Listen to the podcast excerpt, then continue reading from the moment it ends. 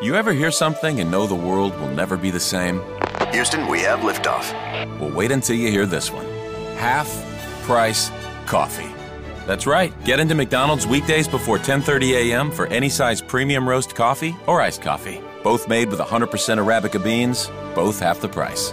Good is brewing. And that's the sound of your morning changing. Limited time only. May not be combined with any offer or combo meal at participating McDonald's. It's time once again for another episode of Atlanta Legal Experts Radio, broadcasting live from the Pro Business Channel studios in Atlanta. And now here's your host, Emily Rowell.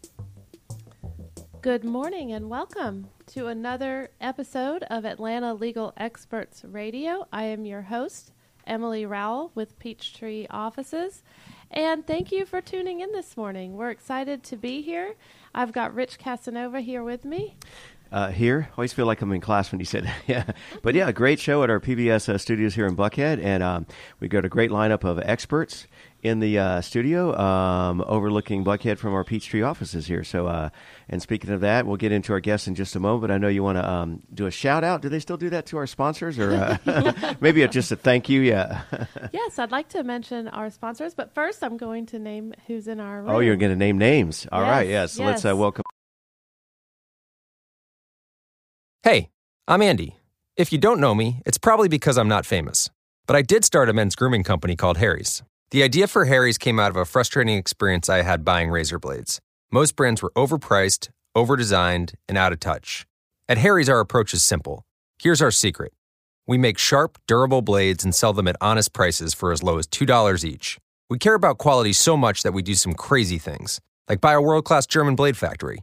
Obsessing over every detail means we're confident in offering a 100% quality guarantee. Millions of guys have already made the switch to Harry's, so thank you if you're one of them. And if you're not, we hope you give us a try with this special offer.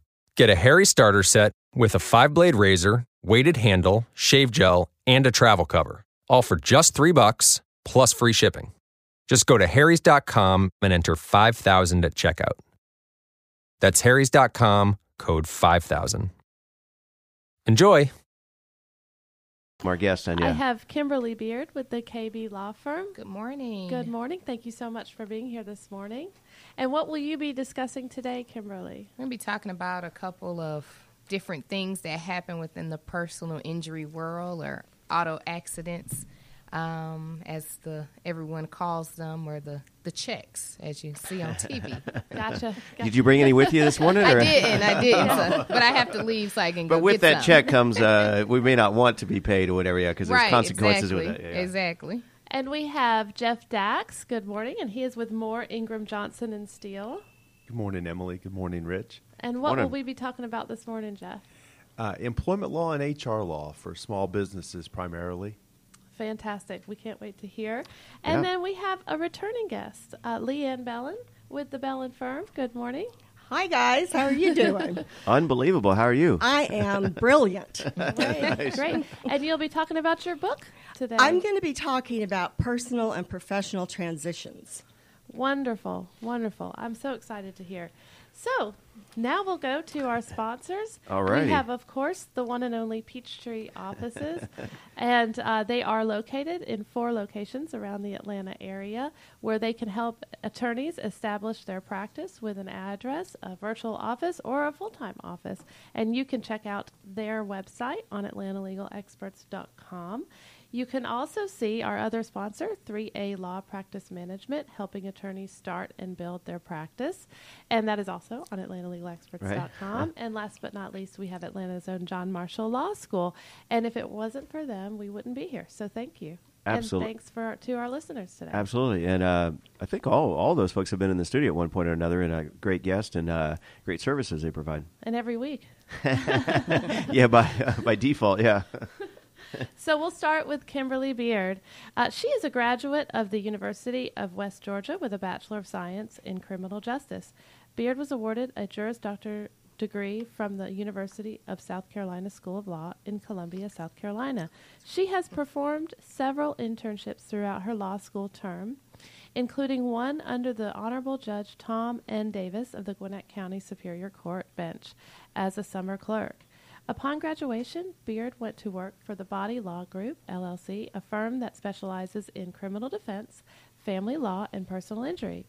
During her time the, at the Bodie Law Group, Beard managed the personal injury division, handling a high volume of car accident cases. In 2013, chasing her passion for personal injury law, Beard left the Bodie Law Group, LLC, to take a position as an associate attorney in the Civil Litigation Department of Williams and Associates, PC. Attorney Beard left Williams and Associates to start her own practice, the KB Law Firm, in 2015. So this year. Yes. That's a huge step for you. It's been a great step. That's wonderful. I cannot complain. It's been good. So tell me how you got into law. What made you get started? Honestly, I wish I had this heart, heartfelt story. I just fell into it. Um, I was a criminal justice major undergrad and actually wanted to go into pardons, probations, and parole. Um, and I ended up working in a law firm in the process of looking for a job. And I said, well, hey, why not go to law school? Um, and always thought I wanted to do criminal law. And I mm-hmm. did come out and practice for a little bit um, with William Bodie. Um, and then personal injury was where it was for me. It's what I had done previous to going to law school. Um, and that's just where I wanted to be. And that's what I've been doing ever since. And you're in Atlanta.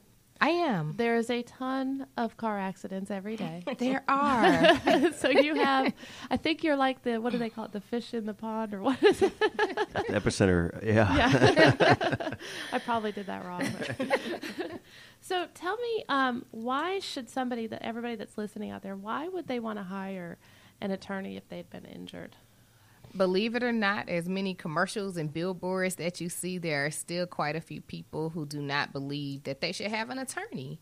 Um, and we express the importance of having an attorney because one, being an attorney is a skill set, but two, because this is something that we deal with every day and we understand the nature, as we say, of your injuries. We understand what your injuries cost. We understand you should be compensated for lost wages. We understand you should be compensated for pain and suffering. And, you know, when we think about pain and suffering, people don't think about, you know, I have a newborn. And so I had to call my sister over for a couple of weeks to help me because I couldn't lift my baby because my back uh, was mm-hmm. so sore. Or just the time you spend going back and forth to a doctor's appointment. Um, all that stuff and is recoverable um, mm-hmm. financially. You get expenses um, paid back to you. And so, you know, doing this for quite a few years, you know, you become experienced, you know what your case should settle for. I mean, the statistics show that, you know, with an attorney, you get about 80% more in recovery than you would without an attorney. Wow. Um, so definitely more than what an insurance company would give you. Of course. um, and insurance companies tend to call right after an accident offering before a client has even been to the doctor to know what's wrong. And I do understand people's financial situations and they will buy right in, but I encourage all of you do not take it. Wait till you speak to an attorney. Yes. So tell me, um, if you're if you um, if you get in an accident, what is the first thing you should do? If it's your fault, what's the first thing you should do? The first thing you should do if you get into a car accident is definitely call the police. Um, call the police, call your insurance company, make sure it's recorded. Some people do not call the police and just take insurance information. Mm-hmm. Uh, I mean, it's not the worst thing you can do, but it definitely makes for a complicated case. Mm-hmm. Um, always call the police. Even on a hit and run, call the police. Minor damage, call the police. Um, definitely call your insurance company, and then you call me. Uh, that's the order that that goes in. Okay. okay. Uh, that's what I was wondering because I know that I'm my insurance provider always says to call me if, if you ever get in an accident. Yeah, definitely. So you definitely want to do that, but then definitely call your attorney. Right, right definitely want to call the attorney thereafter. And, th- and that's for a number of reasons, not, you know, just so you can have a case, but people don't understand the people that hit you, their insurance company. They work for the people that hit you. They they're not trying to help you. They're not your friend when they're asking you questions. So it's important and sometimes you get clients they've already spoken to the other insurance company. They've already given statements. They've already discussed injuries, mm-hmm. um, and that can become a problem. What was the other question you asked me? If it's your fault. Oh my gosh, if it's your fault, I would still say do the same thing. Um, definitely still call 911. Mhm. Um, definitely still call your insurance company. Um, but something that may appear to be your fault on the face may not be your fault. It could Mm. be a brake situation. It could be an ignition situation. It could Mhm. be a couple of different things. It could be something wrong with the vehicle, not necessarily something that was that caused you yourself um, to cause the accident. So I believe that the steps are still important. And I think you're saying, you know, if you at least talk to an attorney, you may not need them, but at least talk to them. They know what they're doing. They do this every day. So Right. they know what to look for, they know what to listen for. Yeah, and I think sometimes people get caught up in the misconception that attorneys, oh, they just want their money. Now, let me Mhm. be clear: this is a profession of business, so we are in it to get paid. However, however, I mean, it sometimes cases they're just not worth it. You can tell a client, look, this is kind of what your case is worth. This is what you can get. It doesn't make sense to pay an attorney a percentage um, when all that money can go in your pocket. I mean, and that happens because we do have a lot of fender benders. Um, and as an attorney with integrity, I would say, you know, you wouldn't take on a case with such little recovery and then take that money out of the client's pocket when that's something that they could just settle themselves. Now, other than um, car accidents, what are other cases that you handle, like um, that are injury cases, like people that fall? What? Yes, we do slip and falls. Um, my newest thing that I absolutely love doing is uh, pedestrians who are hit in the crosswalk. People do not realize how often that happens. And I see it almost happen all the time. It does, and I think we we you know we just we just drive. We don't really pay attention. We don't stop at the end of the street. Um, and I recently had a client had a had a crosswalk, had the light. The lady didn't pay attention. She had the light, but not to turn left, and struck my client. Um, She was Oh, no. hit her from the right, forced in the ground. Um, ambulance had to be called. Fortunately, um, her recovery was well. Um, but it, it's a lot that goes into it. Um, You know, Atlanta is very clear about their laws, and they are trying to do things to prevent future pedestrian injuries. Now you see, you press the light, and so now it's a whole little, Yeah, you they know, they yeah, yeah thing going on Yeah. in the middle of the street, and, and, I mean, people are going through it. yeah, they're not slowing down. They're not stopping. And those people, they don't have any protection. They're complete, you know, car on body impact. Um, Yeah. And it's severe Mhm. to people. And they go through months of recovery. So um, that is the new challenge that the KB Law Firm has taken on. So definitely enjoying that. And do you use like private investigators to help? I do. Um, I don't have to use them often, but when Mhm. I do have to use them, are definitely going back out to see where the accident um, happened. Um, I've had really good clients. You know, technology is great, so now everybody's taking pictures after an accident. That's a good tip. Uh, happens. It is. Um, you know, taking pictures after accident happens. So if somebody says it happened one way, you know, you got uh, tire marks in the street, so you're able to kind of get someone to look at that and really explain to you, you know, what happened. Um, so yes, we do use them. Now, I hear people use the term MedPay and UM. What does that mean? So MedPay is medical coverage on your car insurance. So what it does is it prevents you from having to use your health insurance, if you will, if you can actually even use it. Um, and so MedPay is if you get hurt, even if it's somebody's fault, doesn't cause your insurance to go up or anything like that. But what happens is if you're in a car accident and you need an emergency room visit and physical therapy, for instance, you'll use your MedPay coverage to cover your medical bills. Hmm. So with that coverage, and you get a settlement, now you don't have to pay back the emergency room. You don't have to pay the physical therapy because guess what? It's already taken care of from your med pay coverage. And most people, surprisingly, do not have it. I think one, they don't know, but two, if they know, they get discouraged because it's another four or five dollars on top of their premium, which they don't want to have to pay. Right. That Uh, sounds so worth it, though. It, it's very worth it. I've, I've Especially in had, Atlanta. Yeah, I've had clients that have very. Um, I mean, some people just have a thousand dollars or five thousand dollars, but some people have ten thousand, fifteen thousand, and even in one, some of your smaller cases, your bills can rack up to about six or eight thousand dollars. Mhm. And so, with your med pay, it's it's there. You don't have to worry about that fight of getting bills reduced, fighting with the doctors about you charge too much. This is all the client got. It just takes out a lot, and it really gives recovery to the client so that they can have the money that they're in fact entitled to after an accident um, and not having to deal with paying back out the providers. A UM coverage, uh, Mm-hmm. also known as UN coverage, is uninsured motorists or underinsured motorists.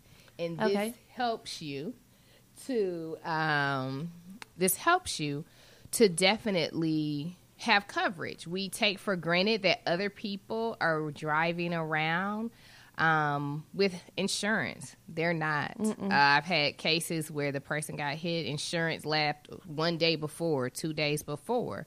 And if you are not carrying UM coverage, then there is no recovery for you. Um, sometimes people get hit; they have very severe injuries. You know, we see the uh, different hospital commercials about how many weeks they were in the hospital, how many months of recovery, um, and those bills they add up. Um, and so most people aren't hitting you with million dollar coverages. They're hitting you with twenty five thousand, a hundred thousand dollars. So if that in fact is your is your incident, your case, then what the UM also provides is more coverage in the event that the person who hit you did not have enough. Gotcha. So I encourage people if you have UM coverage or UN, do not reject it. Some people reject it, so they don't have it or they reduce it. Don't do that either because it also reduces the money that you can get. You should definitely have full coverage along with MedPay and also with UM coverage. So call your attorney, take pictures, Yes. Take advantage of MedPay Yes. and UM, Yes. and then you should be all set. You should. and then you call the KB law firm because everything's already set up for you. There you go. Yeah. now tell me, um, should I use my health insurance when I get into an accident? Is there any time when you want to use your health insurance? I encourage people to use their health insurance if they can. Okay. Um, what the law says about using health insurance health insurance is for health related injuries. So when you are injured by a, what we call a third party, someone out of your control, health insurance does not necessarily kick in. Health insurance will, but they want their money back because you receive recovery. What I mm-hmm. tell people is use your health insurance. Why? Because health insurance pays a bill from the doctor, for instance, that's $3,000. Guess what? They're only going to pay them $700 on the $3,000 bill. Right. You don't use insurance. Guess who has the full three thousand dollar bill? You, You do. do, And right. because you are now a private, what they call a private private paying patient, Mm-hmm. you don't get to argue with them about how much they charge. You don't get to um, say I'm only going to pay fifty dollars on the charge of hundred and seventy five dollars. It doesn't work that way. So it is much better to have to pay a percentage back to your insurance company rather than paying a full amount on a bill. But some doctors' offices know that, and so therefore they will reject the health insurance um, because they know they don't have to take it. wow. So sometimes it can be a double edged Then sword. find another doctor. No. That's what. that's a good plan. Well, this has been really informational, and um, it sounds like you definitely know what you're doing. So, kudos to you. Thank You've- you. You've made it, and you know it hasn't even been a year yet, It hasn't. and you're. I'm sure you're kicking it. I am. We're excited for you. Thank you. Thank you so much for being here. And I I know that you have a couple. Um, you have a Facebook and a website. If you'll tell everybody how they can reach you. Yes, I'm on Facebook as Kimberly Beard Esquire. We're also on Facebook as KB Law Firm LLC. You can reach me at my office number here, which is 678. I'm here at Crown Offices, 678 536 4654. Um, and I am here in Buckhead at the Crown Office, seventh floor. Come see me. Formerly Crown, now it's Peachtree offices. Now we Right? are Peachtree offices. See, I used to work. I used to work with William, and we were Crown Back in the day, yeah, exactly, yeah. I knew I knew that name. So I am down at Peachtree offices here. Well, welcome to your relocation. You- you Yes. just- we just moved you just a moment ago, yeah, live on the air. Um, well, thanks for being on the air. I know you mentioned uh, during your interview, uh, it seemed like um, every answer was make sure you call the police, call the police, right? In every accident, every case, right? What happens if you hit the police? Who do you call? Your mom? Probably, Sorry, I'm supposed to be the comic. Uh, and then a criminal defense lawyer to come get you. Yeah. out. There you Make go. sure you call Kimberly. Yeah. Yeah. Well, yeah. No, what if they hit you? Who do they call? Yeah. All right, where's that laughing thing? Oh yeah. It was, No, we'll just save that for later. yeah. So you are listening to Atlanta Legal Experts Radio. This is Emily Rowell with Peachtree Offices, but I am your host. And today we have 3A Law Practice Management and jo- Atlanta's own John Marshall Law School, along with Peachtree Offices as our sponsors. And it's a beautiful, not so beautiful day out today. it's Well, a little bit cloudy. Well, give it a minute. It'll get. Um, it'll change like But every ten minutes. It's still beautiful, but oh yeah, right. Yeah. Yeah. You can't go wrong. And I have Jeff Dax with me this morning. Good morning. Good morning, Emily. He's taking lots of notes. He's a good student. So Jeff here joined Moore Ingram Johnson and Steele in 1997 and is a partner in the firm's litigation and employment departments. His prime areas of concentration are in employment law and business litigation as well as HR consulting.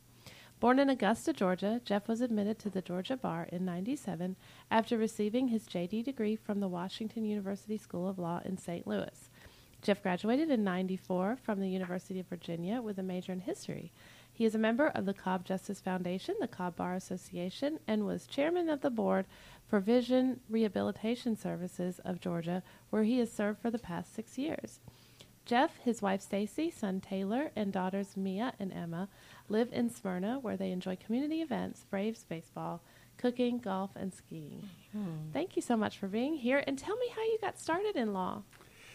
Well, thank you for having me, first of all, Emily. I really appreciate the opportunity. Um, Yes. I was in uh, undergrad at Virginia, and I knew that I wasn't ready for the real world, wanted a little bit more time uh, before heading out, so I knew I wanted to go to grad school. And I figured if I went to business school, I couldn't be a lawyer. But if I went to law school, I could still do business. So I went to law school as a way of putting off the decision once once I was in law school, I still didn't know what I wanted to do till I started working in a law firm. And I spent some time working in a law firm, really enjoyed what I was doing, and decided at that point that I wanted to make a career of it. Oh, fantastic. And did you fall into the employment law field or did you try other things? I sort of fell into employment law once I put a ring on my wife's finger. She was the employment lawyer, I wasn't. And uh, so every time I went home with questions from my partners, she would help me through them. And after several years of, of asking and answering, I finally got it through my thick head that I knew the answers myself without bothering her at dinner. So that's how I became an employment lawyer, and that was about 15 years ago. Wow, wow. And so tell me, um, what are some of the, um, what is, I'm sorry, what is the most common advice you give to HR directors? Really the, the most common advice that I give them once they've called uh, is to make sure that they're making a decision that's not rash, but instead is based on the facts that they can document. Uh, a lot of times that means that decisions that an HR director wants to make have to be postponed slightly so that they can make sure they have their ducks in a row. Uh, but what's really important, especially with an HR director who has not been in the position with a long history, is finding out whether there's precedent in the company for whether or not uh, the action that they want to take is the same type of action that their predecessor may have taken with the same kind of incident previously. The last thing you want to do, even if you have a good reason, for instance, to let somebody go for being late 10 times in a row, is all of a sudden to find out that other employees who were late 10 times in a row didn't get treated the same way as the one you're about to treat differently. Ah, that's very important. So tell me some other reasons why the HR directors would call you, like some, or just kind of elaborate on some of the cases that you handle. More often than not, the kind of work I do involves companies that are small enough that don't have an in house counsel. A big company with in house counsel is usually going to have the lawyer inside the company that the Gotcha. HR person can talk to with the kinds of questions that I answer on a daily basis. Mm-hmm. So, for smaller companies that have somebody in HR but don't have an in house counsel, more often than not, I'm answering questions that are unusual. For mm-hmm. instance, there's a great employee, they haven't been in the company long enough to get family medical leave, but we want to give them leave and hold their job open. Can we do that for this particular employee, even though they may not qualify? That would be an example. Okay. Um, we want to fire this employee because they keep on getting garnished. Can we f- fire the p- employee based on numbers of garnishments? Things that are a tad atypical are the kinds of questions we get from HR directors uh, because normally they can handle some of the more routine things. Uh, and then the other type of thing that we hear oftentimes is now we're being investigated, now there's an employment claim. How do we handle those? Yeah, that's huge. Yeah, to have somebody that's professional that knows what they're doing hand help them is huge. So tell me, um, are non-competes enforceable? And before you answer that, tell me a little bit more about non-competes. Sure, a non compete uh, is a generic term uh, that us lawyers have created to describe a bunch of different types of provisions that an employer will generally make an employee abide by. They can be the non disclosure and confidentiality provisions that are in the handbook. They can be a document that you sign when you start your employment that says that the company is going to give you access to their key clients and you're not going to open up a business next door and steal all the clients. That would be sort of the common uh, non compete. Okay. Um, generally, they're defined by a duration. You can't do X for a certain number of years. You can't do X across the street. You can't open the business across the street. But if you want to move across the country, perhaps that would be accessible. You know, something that would be acceptable. So there's a geographic restriction. And back to your first question: Are they enforceable? Basically, the more recently they've been signed, the more likely they are to be enforced Oh, okay. because Cool. Georgia citizens did a con- uh, approved a constitutional amendment several years ago, allowing the legislature to change the law, making these agreements more enforceable.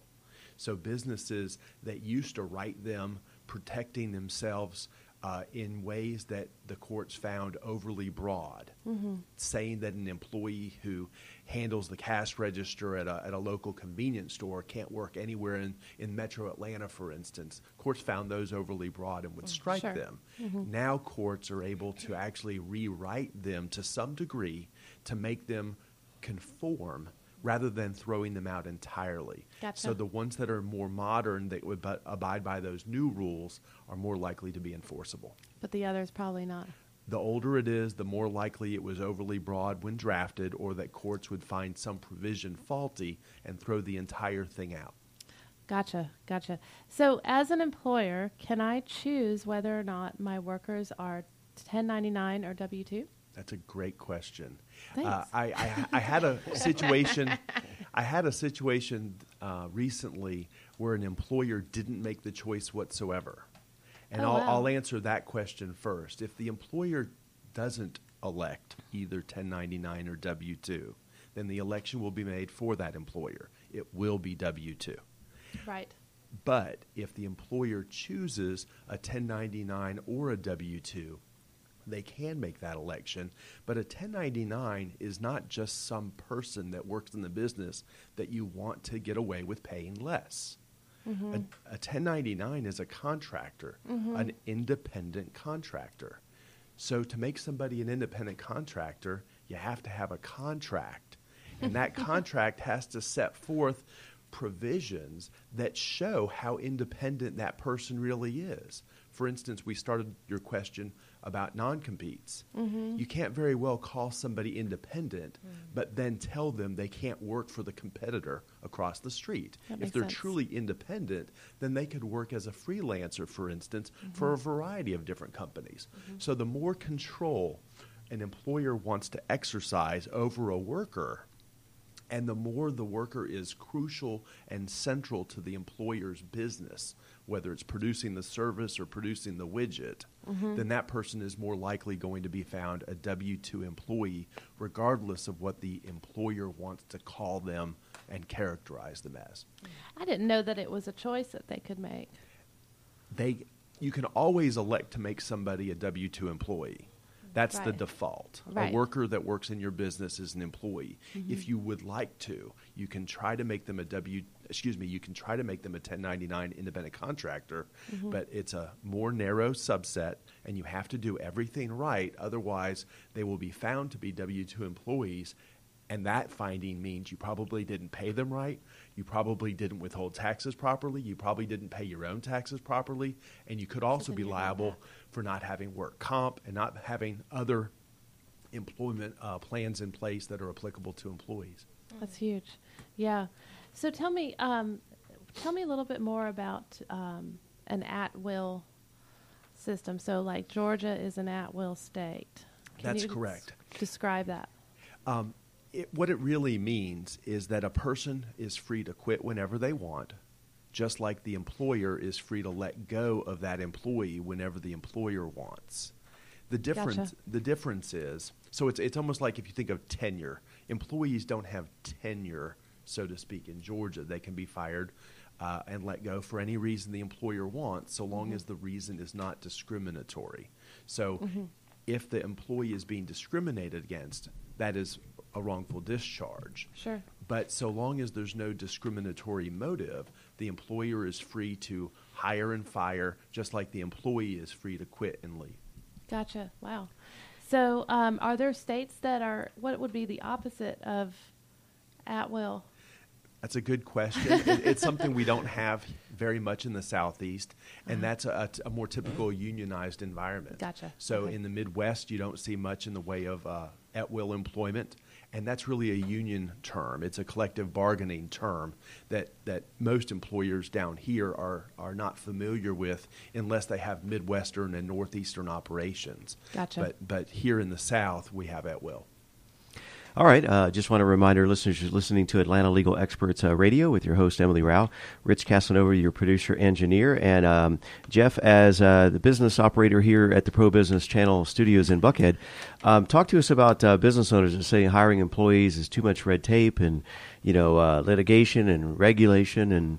Uh, right? I mean, sometimes you feel like you just want to throw in the towel and say, um, "I'll do it all myself." Or, I mean, what are, I mean, how do you respond to that kind of uh, you know those some of those concerns are That's usually the uh, rationale that I hear from business owners Right. who don't hire employees the right way, who put them in as W 2s, that don't pay them right, that don't take the taxes out, that don't do all the things Okay. that they're supposed to do. They say it's because of all the regulation. Right. And my response to that is generally, is it better now that you're paying me, or would it have been better to employ a, a few protective measures on the front end Right. to make sure that you hired somebody properly, that you had the payroll handled the right way, that you were tracking hours and what the employees did, and more often than not, uh, a happy medium can be reached. A lot of business owners don't realize that America's employment laws phase in depending on how big the company is. Right. Smallest size businesses don't have Family Medical Leave Act obligations. Yeah. They don't have some of the wage and hour obligations. They don't have some of the Title VII discrimination regulations. Right. So as they grow, those regulations increase, but not for the smallest new businesses. yeah because all of those are in place for certain reasons but the government can't micromanage if you have two people you know type thing right i think it's up to what 14 or 15 uh, people within an organization in that ballpark but um, but we're considering bringing some more, you know, if I can ask, uh, get, I love this show because you can get free legal advice, right? I'm charging. oh, you're the one guy, the one exception. Yeah, um, just pay, uh, just uh, get your um, uh, deliver your invoice to Judy at the receptionist on your way out. Yeah. So, um, but if we're just considering uh, bringing some folks on board, the options are 1099, which sounds really easy. This is like, oh, that we'll go that route, but there's there's a big plus and minuses with that. And then finally, you can kind of uh, not outsource it, but you can go to a um, a firm that you can contract. You can bring somebody on board. Correct me if I'm wrong, or what's the yin and yang here? Bring someone on board and have it uh, the payroll through that company, but they're really your employee, and it takes care of takes a lot of that off your off your plate, or That's several different questions. yeah, exactly. Yeah, it's about a five part question. Yeah, To, to try pick, to, two, pick two or three of them. to, any to of try to answer them sort of in the way that I think makes sense. Uh, certainly, you can bring somebody aboard as your own employee, or you could hire a company and use their employee so long as that person is employed by the other company. For instance, a lot of times you'll you'll hire a staffing company Right. because you want a bookkeeper three hours. Five hours a week. Right. So you don't want to hire that person part time as your employee. But if that person is a W 2 employee of the staffing Yeah. company, they're employed somewhere and you're just paying a higher burden Yeah, yeah. to have the flexibility of bringing that person Exactly. to your office a few extra hours a week here or there. Now- That's great because they're going to be employed by someone, Right. maybe not you. Now, also, you mentioned um, PEO, which is a, the employer organization, that sort of a joint employer scenario where you're actually sort of leasing employees Yeah. from another organization. But again, they are the employees of another yeah. organization. And what most of the state and federal enforcement agencies care about is whether that worker is employed by someone. Right, Are they getting their taxes withheld by someone? Are they getting time and a half if they're owed it by someone? Right. Mm-hmm. Are they protected by workers' compensation? So just final point on this. So if I can you go this route? I interview Ed and says, "Well, Ed seems like the guy to go with, right?" Can I then say, "Ed, check with ABC staffing, and they'll hire you, and they'll do all the W two and so forth"? But then he's working for me, or do you have to go to them dir- directly? The, the general answer, I think, is yes. But if you hired the person, then you're not paying a middleman a profit the middleman is going to demand. If you did it the way you suggested, that middle person is going to need a profit to stay in business. Sure, yeah. So the cost to you should be a little bit Oh, higher. absolutely, yeah. Even if perhaps the administration efforts are less cumbersome. right? Yeah. I like those questions. Yeah, yeah. You, you put him on the spot. I'm Well, on I- the I've been kind of thinking this through because we're thinking about interviewing someone, but not taking on all that. Just having a couple of people does seem like a lot to manage. So we're willing to pay a little extra to then, you know, interview Ed and say, Ed, okay, we're, let's green light, but now uh, we're going to have you go through ABC staffing or whatever, right? Yeah. I think so long as you're anticipating that somebody else is going to need to make a profit in that Oh yeah, deal, yeah, yeah, absolutely. Yeah. then you're paying somebody else to handle your burdens. yeah, absolutely. Yeah. Which is fine. That's fair. It seems fair to me. Hey, that's Hey. perfect. You don't have to worry about it. All right. Jeff, let me ask you this. What rights do employees have if they are not receiving overtime pay or if they are being asked to work off the clock? Uh, good question, Emily. Uh, employees are always entitled to overtime. An employer can have a rule that says the employee is not going to make overtime, and the employer can enforce that rule by discipline and terminating the employee that doesn't listen, just like an employee violating other workplace rules. Gotcha. But every hour worked requires pay. Mm-hmm. So the employer is obligated to pay for the overtime even if they're also letting somebody go for violating a workplace rule. So the employee is owed time and a half for all hours worked over 40. And that's 40 in a calendar week. That's not an average of 40 over the course of A month or, or- two. right. That's not a seasonal job where somebody works 20 hours in the off season and 60 hours in the busy season. So it's calculated on an individual work week, and time and a half is generally the um, the method by which overtime is compensated, uh, and uh, employees are generally entitled to it unless they fall within certain exceptions. Okay. And also, not all businesses are required to give time and a half and fall within what's called the Fair Labor Standards Act. Again, the smallest businesses that don't involve interstate commerce between the states, those small businesses that don't gross over $500,000 in annual revenue, they are accepted from the provisions of that act. Okay. And that makes sense because if it's a very small business, everybody's got hands on. I mean, they have to be working to get that business started and be successful. So they're probably working more than 40 hours. And that's a good example of, of some of the regulation uh, that Rich asked about. The smallest businesses don't have to keep up with some of those uh, obligations because the law doesn't apply. That makes sense. You definitely know what you're doing. You are the expert in this field, and that's why you're here on Atlanta Legal Experts Radio. I'm, I'm married and hired well. My employees and my wife, they, they continue to teach me what I'm doing wrong. I absolutely love it, and I I love the way we have a lot of guests that come on that say, "Hey, I fell into it, and it's something that I do really well, but that's only because I listened, you know, Yeah. and and took good notes and and just did what they told me to do." So it's funny, but um, if you'll let everybody let um, our listeners know how they can reach you.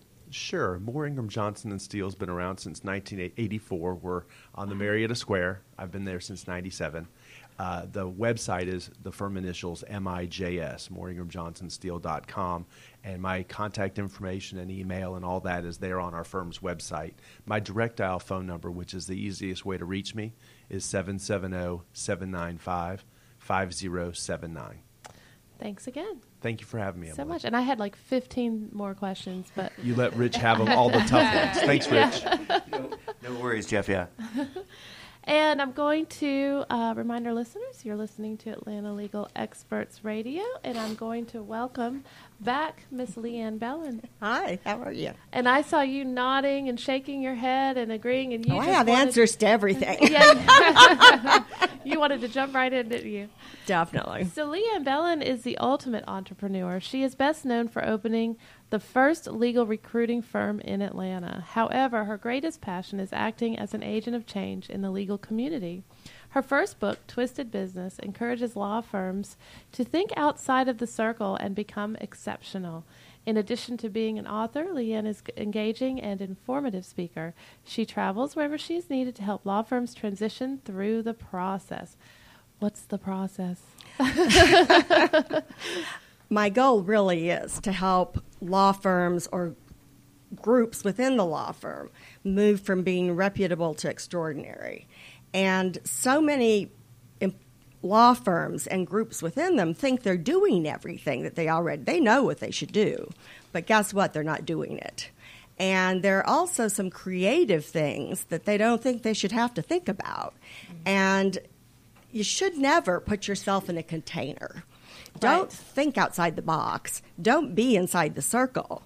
Be outside the circle uh-huh. where you can become extraordinary. And you can do that in your personal life and you can do that in your professional life.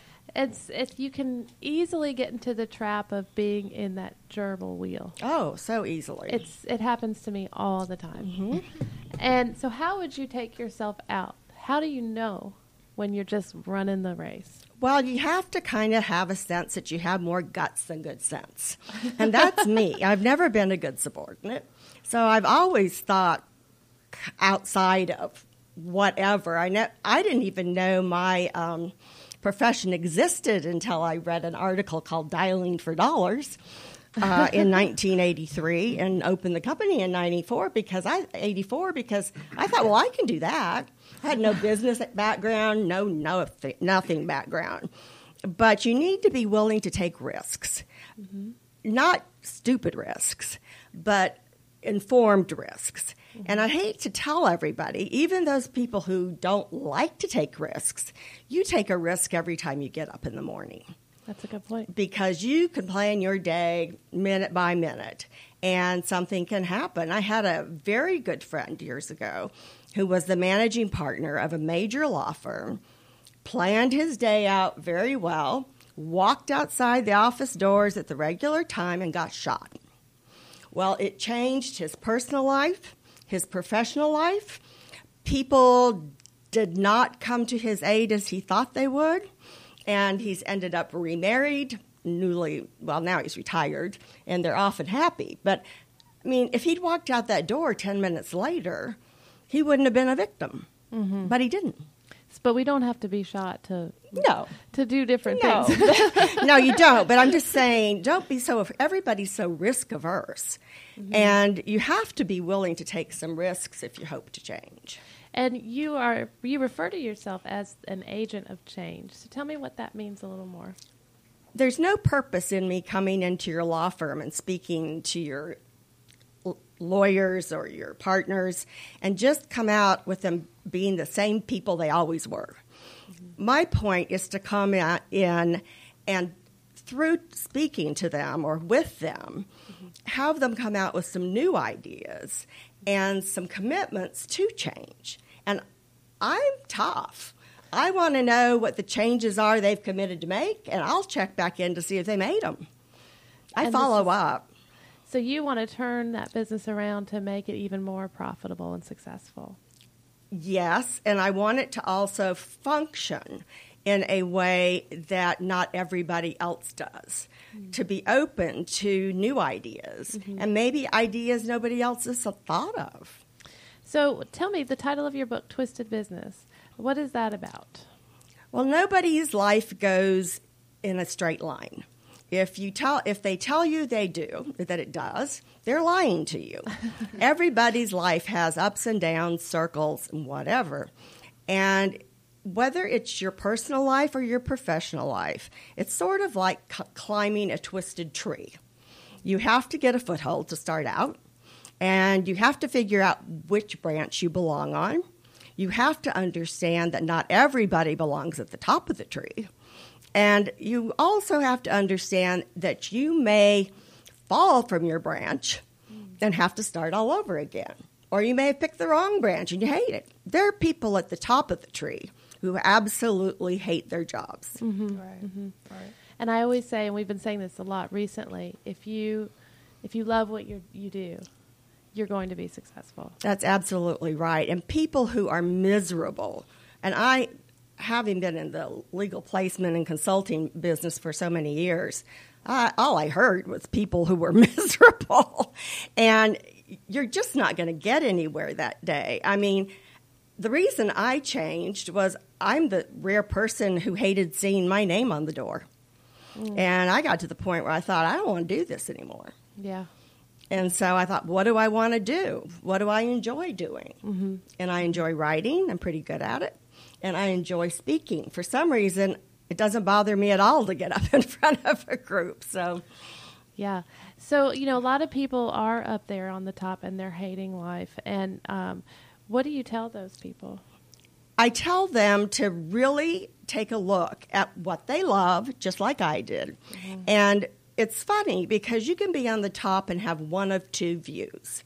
It can either be a beautiful view or a barren view. Mm. And if you have a barren view, even if it's going to mean a difference in your income, mm-hmm. it is up to you to have the internal fortitude to take the risk think about it. I'm not saying just jump from the top, mm-hmm. but take the risk and throw yourself into whatever it is you love to do. And I promise you'll end up much happier. Your family will end up much happier. Mm-hmm. And you know, you will succeed whether to the point that you make a million dollars a year or not. But I got to tell you, you don't need to make a million dollars a year. Money doesn't make And I see so many lawyers who've lost families, any connection to their children, mm-hmm. you know, on and on. So yeah, I think you just and a lot of times it's really just reminding yourself why you're doing what you do in the first place. You probably do love what you did. You know, you started out that way for a reason. I did. I've always, I have come. I've come from a family of service. My uh, ma- master's degree is in curriculum and instruction. I came from a group of educators. I honestly didn't understand I was doing this to make a lot of money. I thought I was doing it to help people, and that's what I'm doing again. I'm much happier. I don't have to make that much money. I'm I'm much happier when I truly can help people. I bet. I am. And you started your own legal recruiting from the first one in Atlanta, Yep. and that was helping a lot of people. It did, except for I'll tell you, it's funny when you do something you don't know anything about. I ran an ad in the National Law Journal, which back then you could do. I think I put two thousand dollars into the company, and um, I got a resume back. And I'm like, oh dear God, this woman think I have her life in my hands, and I couldn't sleep because I didn't have a job for her. Well, I didn't understand that I only controlled about 20% of the business out there anyway. Plus, one point I want to make, which was hilarious, and you have to remember when this was, it was 1984. But every managing partner I went to meet with told me that this would never work. Hmm. This wasn't ever going to work. They'd never used recruiters before. Well, once it did work, then they started, once somebody hired somebody from us, all of a sudden the phone started to ring. And a year later, a managing partner, and here's my big point, who has a daughter, called me and said, Woman, Women shouldn't make that much money. Oh, Yeah. So um, I just couldn't believe that. I, I have a daughter, and I told her from the beginning she could be whatever she wanted to be. So go, Wow. go figure. so you knew a lot. What my interview with Jeff, we're talking about employment law, Mm-hmm. Yep. and so you're very familiar with that, obviously, Yep. since you were in the recruiting world. Um, and also, you have a speaking um, part of your program where you. That's speak- really the major part. Mm-hmm. Mm-hmm. What I want to do in the book, my end game is to use the book, which is a fun read and funny too, because it's done by me, um, right, and very creative. I want to use the book to help me get speaking engagements because I love to get up in front of a group and speak, and I engage the audience a lot. Mm-hmm. So it's not just me up there speaking; it's it's trying to get feedback and come up with new ideas, and mm-hmm. you know, it's really interesting. So tell me the the most the two most important things attorneys need to do in order to be successful. I'll put three in. Uh, okay, the three most important Okay. things. They have to be smart. If they're not smart, they're never going to get through law school, first of all. Second, they have to be very good in their field. I mean, if you're not good in your field, nobody's ever going to use you again. And third, you have to be personable and a good people person with great communication skills. Because if you don't, nobody wants to work with you, and your um, other staff members, your partners, they're not going to want to introduce you to anybody if you can't talk Right. or if you can't give a good handshake, or you don't look people in the eye, or you don't know how to dress. I mean, I've been hired literally to tell a guy ha- that he had to take a shower. oh my goodness. Oh yeah, but they, I did. Mm, I did it. Um, but you, you have to be smart. You have to know your field and love it, and you have to be a people person. And that just goes back to why attorneys do what they do. They they do want to help people. I hope. Yeah, and then but again, they can get into that Mm-hmm. ra- that race, the rat race. But um, that sounds really interesting. Mhm. I, I really want to read your book. It's now. fun and Yeah. funny. yeah. So how can we find your book, and how can we locate you? Well, you can find me very easily. You're going to get tired of my name. My last name it's Lee Ann B as in boy E L L O N as in Nancy. And if you look up Leanne Bellon, uh, you can please join me on LinkedIn. I love that. Uh, I also have a website that we're reworking, but it's thebellonfirm.com. Or call me. I am so tired of my phone not ringing. Everybody emails, everybody. and I will love you if you will call me. Pick up the phone. Pick up the phone. My number is 404 219 903. Thank you so much. You're welcome. And I'm so glad you were back Well, with us thanks. today. And I know that you can help a lot of those listeners out there just kind of Mm-hmm. refresh their brain, is what it sounds like. Um, and thank you, everybody, for being here today. And thank you to our listeners for tuning in. This is Emily Rowell with Peachtree Offices signing out. I may not. Thank you again for joining Emily Rowell and her guests on the Pro Business Channel. Use the social media links here to share today's show and stay tuned for the next episode of Atlanta Legal Experts Radio.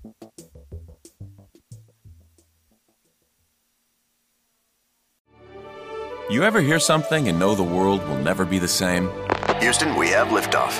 Well, wait until you hear this one. Half price coffee. That's right. Get into McDonald's weekdays before 10:30 a.m. for any size premium roast coffee or iced coffee. Both made with 100% arabica beans, both half the price. Good is brewing. And that's the sound of your morning changing. Limited time only. May not be combined with any offer or combo meal at participating McDonald's. Hey, you! Are you ready? Grab your pack, grab your tent, grab your gear. Jump in. We're going on an adventure. In Arizona, there's so much to see, so much to experience. At GCU, adventure is never too far away. Offering over 200 academic programs with a Christian worldview and nestled in the heart of Phoenix, you can earn your degree in fewer than four years and explore everything Arizona has to offer. Find your purpose at GCU. Private, Christian, affordable. Visit gcu.edu slash az road trip.